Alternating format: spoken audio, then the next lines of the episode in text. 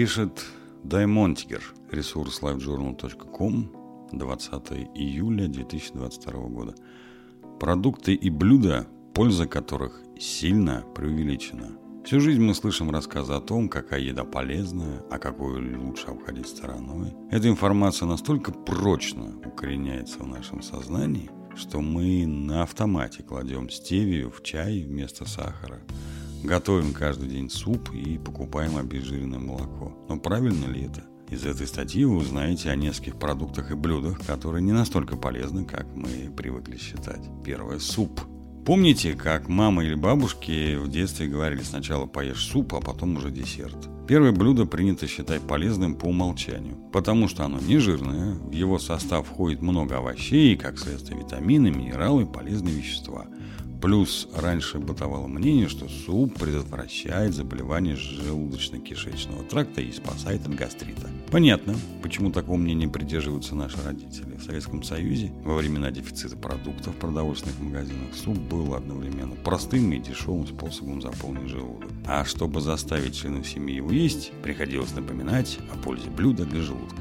Но ведь мы живем в абсолютно другую эпоху и ничего не мешает нам выносить разнообразие в свой рацион. Мы можем даже смело отказаться от супа, если не любим это блюдо. На здоровье это никак не отразится. Дело в том, что ученые не подтвердили тот факт, что суп способен улучшать работу ЖКТ. Да и против гастрита он бессилен. Обычно врачи просто советуют не налегать на вредную пищу и отдавать предпочтение легким блюдам. А суп не единственный в этом списке. Что касается пользы овощей, то здесь тоже сомнительная тема. При термической обработке они теряют значительную часть витаминов и микроэлементов, например, витамин С. Бытует мнение, что они переходят в воду, но ведь первый бульон рекомендуется сливать. Замкнутый круг. Йогурт. Сам по себе йогурт является вкусным и полезным кисломолочным продуктом. В его состав входят йод, фосфор, магний, калий, витамины А, В, С, Д. Йогурт укрепляет иммунитет, нормализует процесс пищеварения, выводит холестерин из организма, очищает от шлаков и токсинов, но все это касается натурального йогурта, без добавок. В идеале того, который вы сами готовите самостоятельно из свежих и качественных ингредиентов. А на магазинных полках чаще всего стоят йогурты, в составе которых присутствует сухое молоко и наполнители в виде ягод и фруктов. Их нельзя назвать полезными от слова совсем, потому что они наполняют организм сахаром, стабилизаторами, красителями, ароматизаторами и прочими ненужными веществами. Желудок точно не скажет вам спасибо после такого перекуса. Врачи рекомендуют при выборе йогурта ориентироваться на его состав. Он должен быть самым простым – молоко и закваска. Если продукт покажется вам слишком кислым, вы самостоятельно можете добавить свежие ягоды, фрукты или немного меда. Также помните, что срок годности живого йогурта составляет не больше недели. Если на упаковке значится дата, превышающая 7 дней, значит производитель добавили вредные компоненты, призванные увеличить срок хранения продукта. Кисель. Ребята, кисель. Еще один продукт из моего детства. Кисель варила бабушка. И я его и сам варил прекрасно. Его давали в школах и садиках, уверяя, что состав богат витаминами. Это действительно так учитывая, что в кисель добавляют фрукты и ягоды, а благодаря недолгой варке количество полезных веществ практически не сокращается.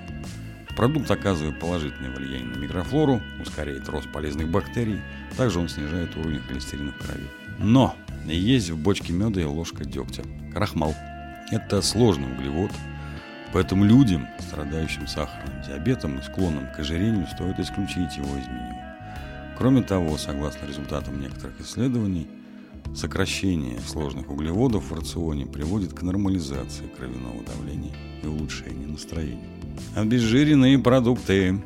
Такие продукты называть здоровыми и диетическими можно только с очень большой натяжкой. Когда производители удаляют жир, они производят замену компонента. Чаще всего вместо него используют рафинированный сахар – который повышает калорийность, или сахарозаменитель, усиливающий тягу к простым углеводам.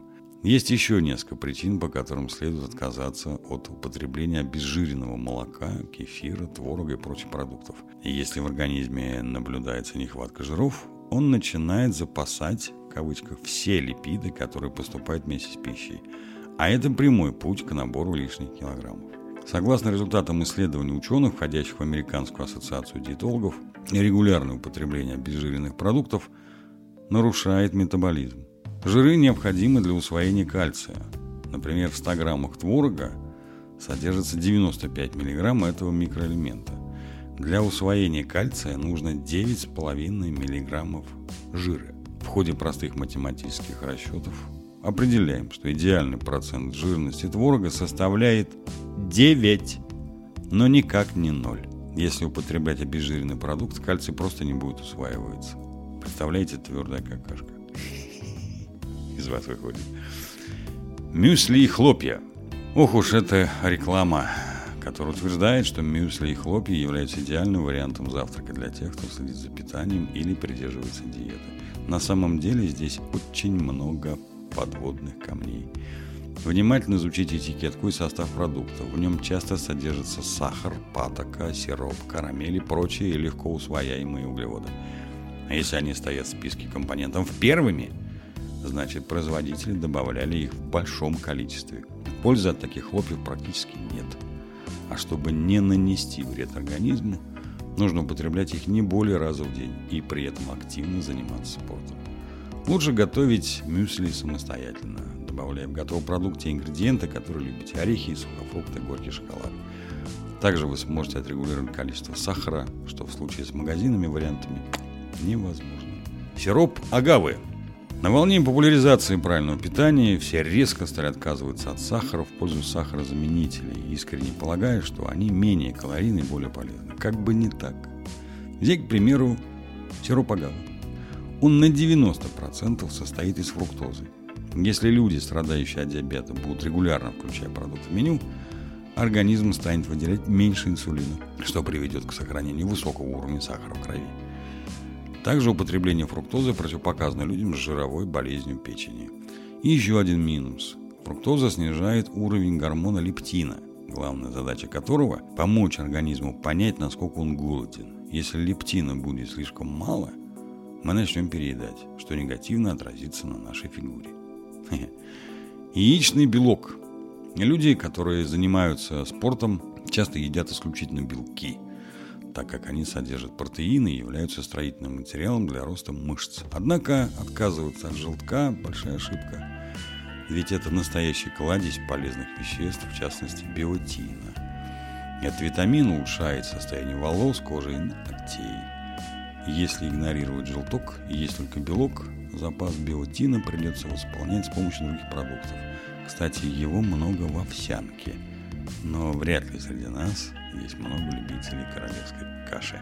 Приятного аппетита и будьте здоровы!